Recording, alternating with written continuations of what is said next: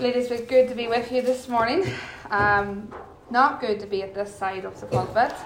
Um, I would rather be sitting back there, um, but I'm here today.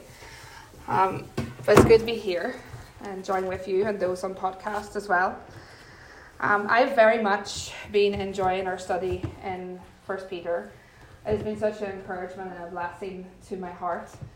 Um, and again studying for this week, just the Lord I feel has been speaking to me in ways that I probably won't share with you today. Some of the things He's been speaking to my heart because they're personal, but just how God's been speaking to my heart has just been um, amazing and just a blessing. And sometimes we don't realize when we are preparing that sometimes it's us that God wants to speak to, not just you down there, but but us. And so this has been a great time for me, just getting in God's word and and studying and, and praying through God's word that He would just give me the words to say to you today, but also speak into my heart, which He has done. So, as we come to 1 Peter 2 13 to 25, um, I think all of us probably, when we get our passage, probably look at it and go, oh no, I got this one. Well, I definitely did that this time. It's like, Lord, why this one? Um, but then I look at some of the other passages and like, okay, I'm glad I didn't get that one. So that's okay. So. But two weeks ago, Barb was shared from the first part of 1 Peter 2. We talked about the things um, we do, um, verse 11. Um, sorry, bear with me. Beloved, I urge you as aliens and strangers to abstain from fleshly lusts with wage war against the soul. Keep your behavior excellent among the Gentiles, so that is the thing in which they slander you as evildoers. They may be, they may because of you, your good works, your good deeds, as they observe them, glorify God in the day of salvation. So, because of our good deeds in the way that we live before the world, that it would bring glory to God um, and salvation to the hearts of the unbeliever. We now um, are going to this morning turn to 1 Peter 2 um, 13 to 25. And here Peter turns our eyes to submission submission to earthly authorities, um, be that government or in the workplace, or later, as we hear from Rebecca, in the home in our marriage. All to bring glory to God. And so we're going to turn to those verses and we're going to read them together this morning. 1 Peter 2 13 to 25. Submit yourselves for the Lord's sake to every human institution, whether to a king as the one in authority, or to governors as sent by him for the punishment of evildoers and the praise of those who do right. For such is the will of God, that by doing right you may silence the ignorance of foolish men. Act as free men, and do not use your freedom as a covering for evil, but use it as bondservants of God. Honour all people, love the brotherhood, fear God, honour the king. Servants, be submissive to your masters with all respect not only to those who are good and gentle, but also to those who are unreasonable.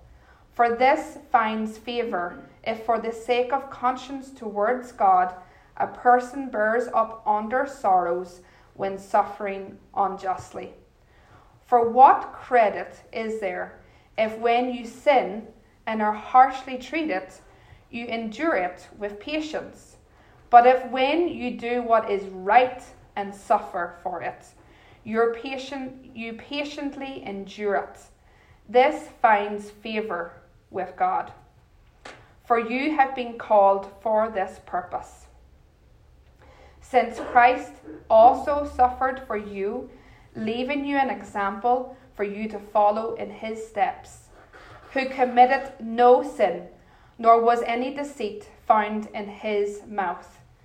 And while being reviled, he did not revile in return. While suffering, he uttered no threats, but kept entrusting himself to him who judges righteously. And he himself bore our sins in his body on the cross, so that we might die to sin and live to righteousness. For by his wounds we were healed. For you were continually straying like sheep, but now you have returned to the shepherd and guardian of your souls. Ladies, let's just pray before we look into this passage today. Father, we thank you, God, that we are able to come and study your words. We thank you, Lord, that this is your word. And Lord, you have used um, Peter to, to speak to us um, and what way you want us to live and how you want us to live in society. And Lord, how it is to glorify you um, and to bring honour to you, God. And we pray, Lord, that this morning you would just use me, your servant, Lord. Um, help me, Lord. Give me the words to say. And Lord, just open our hearts, Lord, to hear from you and to understand, Lord, what you are saying to us this morning. We pray in Jesus' name. Amen.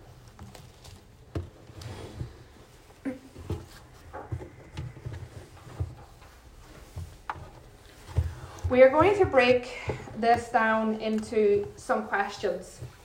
Um, and you may go, I've got five questions, but hopefully it'll not take too long to go through those five questions. But what are we called to, or what does this, and what does that look like? Um, secondly, who do we submit to? Thirdly, why? Why is it we do this? And then again, we come and we go to who. Who is it we submit to again? And then the why it is that we do this and what is the reason that God has called us to do this. So, firstly, we are going to be looking um, at what are we called to.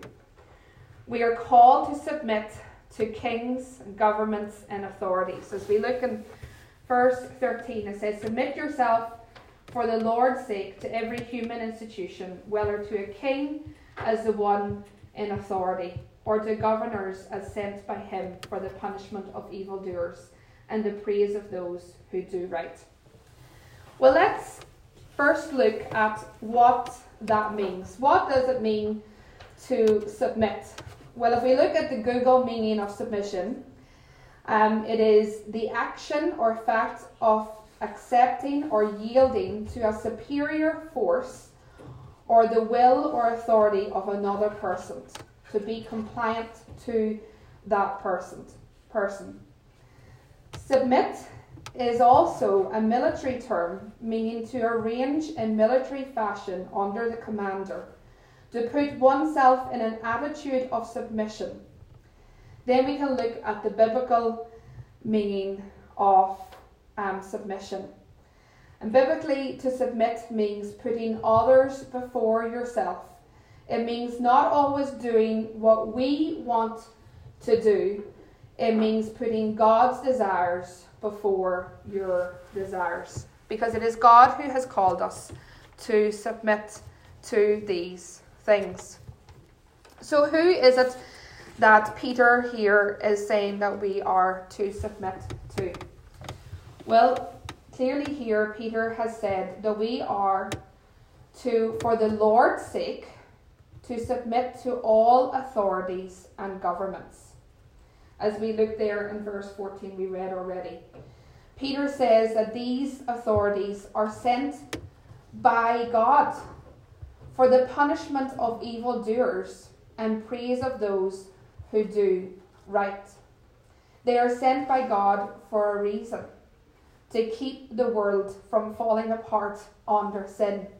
Because if we did not have any authorities or governments or rules or, the, or the laws, then we would just do whatever we want, right? And what would a world with no laws and no rules, no governments look like? Well, it would look pretty chaotic, right? And everybody would just be running around probably killing and stealing and doing whatever they want. Because we have laws and we have governments and we have rulers over us, then we have to keep them. Um, and God has called those people, He has sent them. And sometimes that's hard for us to accept that God has called these governments into place. But God has called them into place, just as it said there in verse 14. They are sent by Him for the punishment of evildoers and for the praise of those who do right.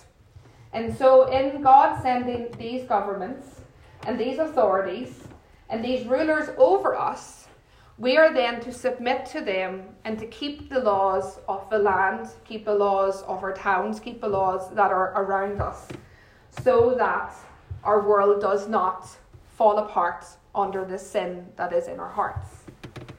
So Peter was not only was not the only one who said that we are to submit to earthly authorities. Jesus himself in Matthew 22 21 said in answer to a question, Render therefore to Caesar the things that are Caesar's, and to God the things that are God's. So he was saying that we were to give to the authorities what is theirs, but also we are to give to God what is his, given our life to him in submission. Paul also in Romans 13, verses 1 to 3 and verse 5, says, Let every soul be subject to the governing authorities, for there is not authority, there is not an authority that exists that are not appointed by God. So he's saying here that all authorities exist because they are appointed by God. Both Peter and Paul wrote this in the days of the Roman Empire. And it was not a democracy, and there was no they were no special friend to Christians. Yet he still recognized the legitimate authority of the Roman government. The Jews of that time did not always recognize the authorities of kings or governments. They only give to God. They only paid their taxes to God. They only give what they thought was to go to God. They didn't give to the authorities and the kings that were in place at that time. So then you have Jews who become Christians, and you have the Gentiles coming together. And here now, Peter, both Peter and Paul, are saying because God has laid it on their hearts that they are to submit to these authorities. And so should we. It is not always easy, but it is right.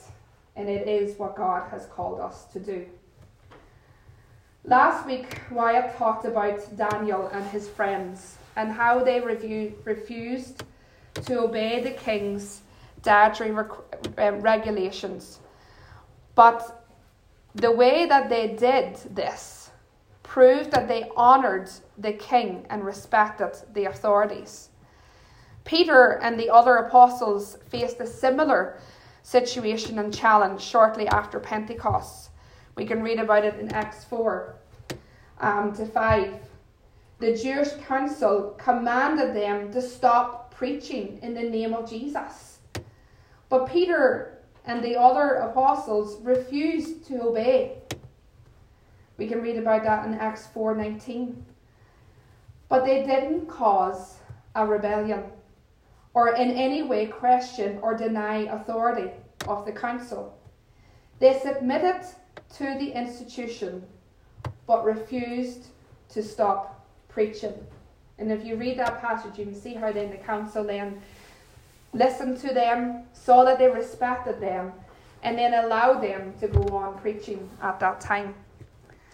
And so they showed respect to the leaders, even though these men were opposed to the gospel.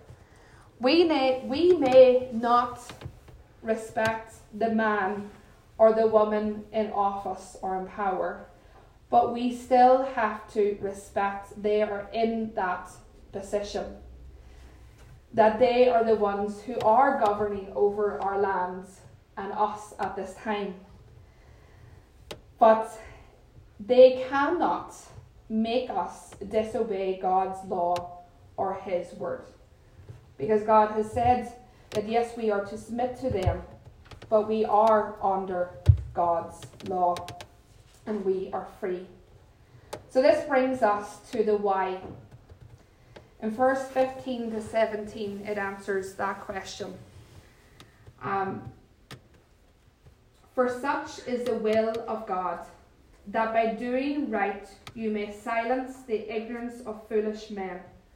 Act as free men, and do not use your freedom as a covering for evil, but use it as bond slaves of God.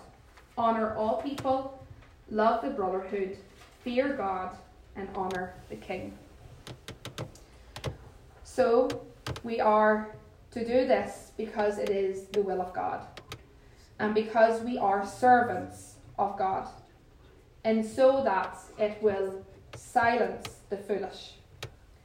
Wiersbe has said these two phrases are important the will of God in verse 15 and the servants of God in verse 16. When we do something in the will of God as the servants of God, then we are doing it for the Lord's sake.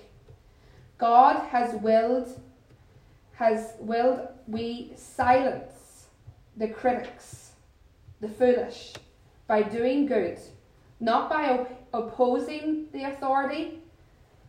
The word silence in 1 Peter 2:15 is literally muzzle, as though the pagan critics were like a pack of yelping, snapping dogs. So Peter realized what these authorities were like. He realized that they were against them and did not want them to preach the gospel did not want them to follow God's way. But he also realized well, we were to silence them by submitting to them and respecting the laws of the land. You know, our Prime Minister and our governments may want to silence us as Christians, but in us submitting to them, we will actually silence them and give them nothing to hold against us. I feel sometimes in, in Canada or in, in other, even in, in Ireland and, and in Britain, that sometimes we can give the government and those around us a lot to criticise us by as Christians in the way that we react to the laws or the way that we react to what the government is doing at that time. Yes, we may not be happy, and yes, we may not agree. We're not asked to support what they're doing and to, to, to go and to do something that is against God's law and God's word. But we are asked to submit to them. And so we are to do this as free men. We are to do this because to use our freedom from sin and freedom in Christ. We're not to use that to hide sin or to get away with breaking the law, but we are to use our freedom to submit to the governments that are around us so that we can silence them, that they can see that we have done nothing that warrants their criticism, that warrants them holding and saying those Christians just do whatever they want and they respect nothing that the government of their land wants them to do. When you look at some of the persecuted churches in the world, when you look at China and you look at some of these countries, and you see how many Christians have went to jail or have died for their faith, they have done it, one, because, well, they are free in Christ and they're living for Christ. But they have also done it because they have not stood up and said things against the government, but they have literally stood up and said, I cannot do that because I cannot renounce Christ. Right? They won't renounce Christ. They're not getting up and saying, I won't wear a mask, so they're put in jail. Right? Or I won't do I, whatever it is. They're doing it because they will not renounce their faith and their freedom in Christ, their salvation. And so we here in the Western world in Canada, we're not being persecuted like that. But sometimes we act like it and we talk like it. like we are under the worst persecution ever. I hear sometimes people talking, and sometimes I can even say it myself.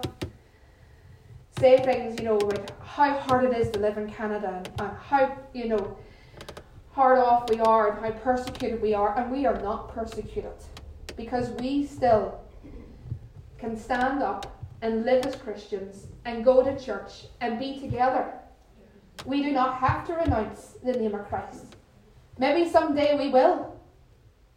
That day may come. But right now we do not. And so we live as free men. We don't cover our sin under our salvation and do whatever we want in this land and in this world. But I don't have to follow the laws of the land. Like I could say, I, I you know, I don't have to, you know, obey the, the rules of the road and, you know, do the speed limit. I can drive at whatever speed I want. But then when I have a car accident and they say, well, I was on my way to church and I was late. Right? That was why I was speeding. It doesn't really look like a good witness, does it? When you say that you were on your way to church, that was why you broke the law, and that was why you were speeding. And sometimes we can be like that. We can use these excuses for us doing things that are breaking the law. But God has called us as Christians to live as free men, but not to hide under our freedom.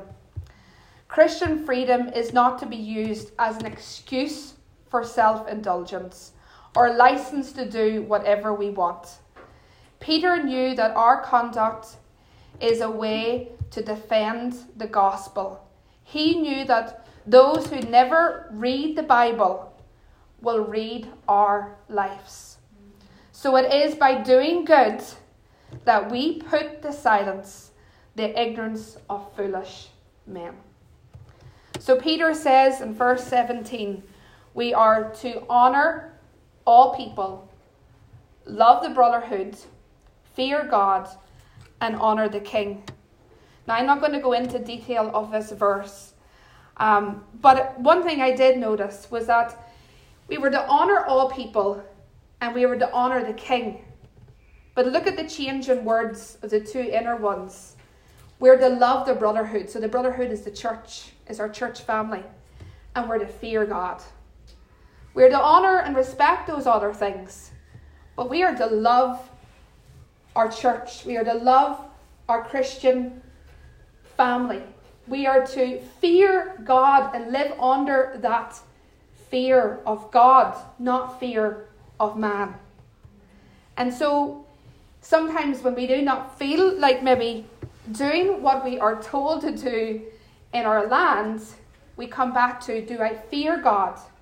And am I loving my church family by honouring those in the world around me? So we submit to silence those who speak against the faith. We submit because we are free and we use our freedom to do good, but most of all, to bring glory to God, to bring glory to our Heavenly Father. That is why we submit. We're not saying it's easy. Was it easy for Peter? Was it easy for Paul? Was it easy for Daniel? No. But we are called to submit because of our freedom in Christ and to bring God glory. Next, we're going to turn to um, a call to submission of masters. And we're looking at verse 18 to 20. Servants, be submissive to your masters with all respect, not only to those who are good and gentle, but also to those who are unreasonable. Well, let's look a little at the history of this statement from Peter and who he was talking to. Well, Peter was addressing probably a lot of Christian servants.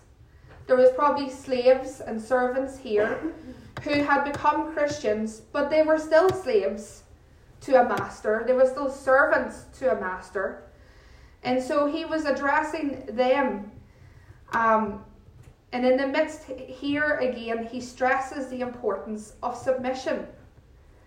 Some of those early Christians thought because of their spiritual freedom in Christ, they were free to do whatever they wanted in their workplace or wherever it was that they were a servant.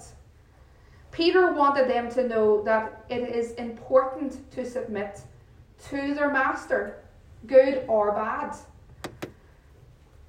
Peter makes great emphasis on with all respect, not only to those who are good and gentle, but also to those who are unreasonable. I can't imagine how some of these Christian servants were treated by their masters. I can't imagine that they were treated very well sometimes. Yes, maybe some of them had good masters, and their masters were good to them and respected that they were Christians. But maybe some of these servants and these Christian slaves had masters who were cruel to them and would whip them and would make them do things um, that they didn't want to do. But here, um, Peter is saying to them that they are to endure, that they are to um, to submit. We may we may not be servants and have cruel masters, but most of us maybe um, have employers and co-workers um, that may not always be the easiest to work with or under. Maybe we are treated wrongly or different because we are Christians. If we must endure hardship because of our Christian standard, it is then commendable before God. What a witness we can be in the workplace when we stand up for what we believe, but also submit to our employers or those over us. Even when they don't treat us fairly or right, we will find favour with God and bring Him glory, not ourselves. So it's not us that we are wanting to bring glory. And sometimes, I don't know how many of you are working and, and have an employer or a co worker who, who gives you a hard time, who maybe throws things at you because you're a Christian. But does that mean that we then we do whatever we want because we're being treated unfairly? Um, I remember somebody saying to me one time, do everything with joy, do everything to glorify God. Do everything like someone is watching your every move so that they have nothing to throw back at you. Well, may that be turning up to work on time. May that mean that everything you do, you do it so that there's nothing that they can turn against you. Because ultimately, we do it to bring glory to God and not to ourselves, and not to the employers or the masters. We do it um, to bring glory to Him. So then, why do we submit to our masters? And what better example we have than Jesus? We have we turn to 21 to 25. For you have been called for this purpose, since Christ also suffered for you leaving you an example for you to follow in his steps. We are called, as followers of Christ, to be his um, light in this world. He is our example. He is the one that we follow. Here, Peter is reminding them of what Christ has done for them but also how he did it and in what attitude he did it. For you have been called for this purpose. We have been called for this purpose since Christ also suffered. So we are called to suffer because Christ has suffered for us, leaving you an example for you to follow in his steps. Who committed no sin, nor was any deceit found in his mouth. When Jesus was reviled, he did not revile back. But in his suffering, he committed himself to the Father. He suffered not because of anything he had done or said. He was without sin, yet he was exposed to wrongdoing and suffering. So must we respect, ex- expect the same, that we will suffer for the sake of the cross and bear it in the same spirit. Spurgeon said, Which hour do you think of the suffering of the Lord from Gethsemane to Golgotha would be the most deeply engraved upon the memory of Peter? Surely it would be that space of time in which he was mocked in the hall of the high priest. When Peter sat and warmed his hands at the fire, when he saw his Lord abused and was afraid to own that he was his disciple, and by and by became so terrified that with profane language he declared, I know not this man. So long as life lingered, the apostle would remember the meek and quiet bearing of his suffering Lord. Could you imagine? Peter had watched Jesus suffer. Yet he, at that time, he did not stand up and say that he was a disciple of Jesus.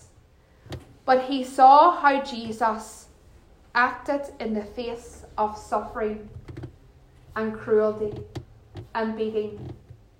Saw how Jesus did not revile, how he did not say anything, how he was quiet and meek. And what an example that was to Peter as he lived in the world, as he lived before those who wanted to stop him preaching the gospel, as he lived before those who did not believe that Jesus was the Son of God. Peter remembered how Jesus lived in the face of suffering. And so he now is reminding us that this is our call to live as Jesus and to suffer as Jesus did. In verse 23 to 25, Peter reminds us that Jesus is not only our standard or example in his life, but he was also our substitute in his death. As he says there, um, and he himself bore our sins in his body on the cross, so that we might die to sin and live to righteousness. For by his wounds we are healed. You know, we are called to bear that example of Christ because he has been our substitute in taking and bearing our sin so that when we do suffer, we can suffer with Christ because Christ has already saved us and forgiven us. And then finally, Peter turns and he reminds them that Jesus is the watchful shepherd in heaven, watching over us and being our guardian. He is the shepherd and guardian of our soul. The world is watching us, but the shepherd is also watching over us. So we have nothing to fear. What can man do to us? We can submit to him and know that He will work everything together for our good and His glory. I just want to end with some words of Wiersbe, and I couldn't word it any better, so I just thought I would quote it. Um, and he said, Here is the wonderful truth Peter wanted to share. As we like God as we live godly lives and submit in times of suffering, we are following Christ's example and becoming more like him. We submit and obey not only for the sake of the lost souls and for the Lord's sake, but also for our own sake, that we might grow spiritually and become more like Christ. That's what God wants. Doesn't ask us to submit to authorities and masters because he wants to put us under the thumb of another person. He does that so that he would be glorified and he would be honored. And in that, we would grow in our relationship with Christ, in our suffering. If we always had life good, we would have no reason to turn to God because our eyes would be turned to all the things around us, right? We would be so content in what we have that our eyes would be taken off Christ. But in our suffering, our eyes are brought back to Christ.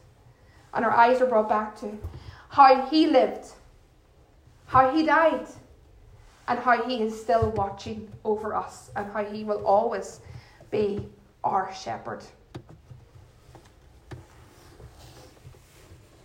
Thank you, ladies, for listening this morning. I there was so much more um, in that passage that I ran out of time, and so and I'm still over time as I always am. But I'm just going to pray, and then there is some discussion discussion questions there um, for you and your groups as well. So let's just pray before we have that time. Father, we thank you for your word, and we thank you for your truths, and Father, we thank you that you um, are wanting to speak to us. And Lord, you're wanting us, Lord, um, to submit to those around us, um, even when it's hard, but so that it would bring glory to you.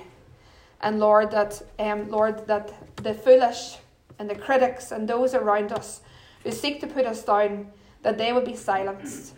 And Lord, that they, Lord, would also be brought to salvation and brought to a place where they recognize who you are and, Lord, what you have done for them and that they can receive salvation too. So, Father, just be with us today. Help us as we spend this time um, discussing um, this passage together. Amen.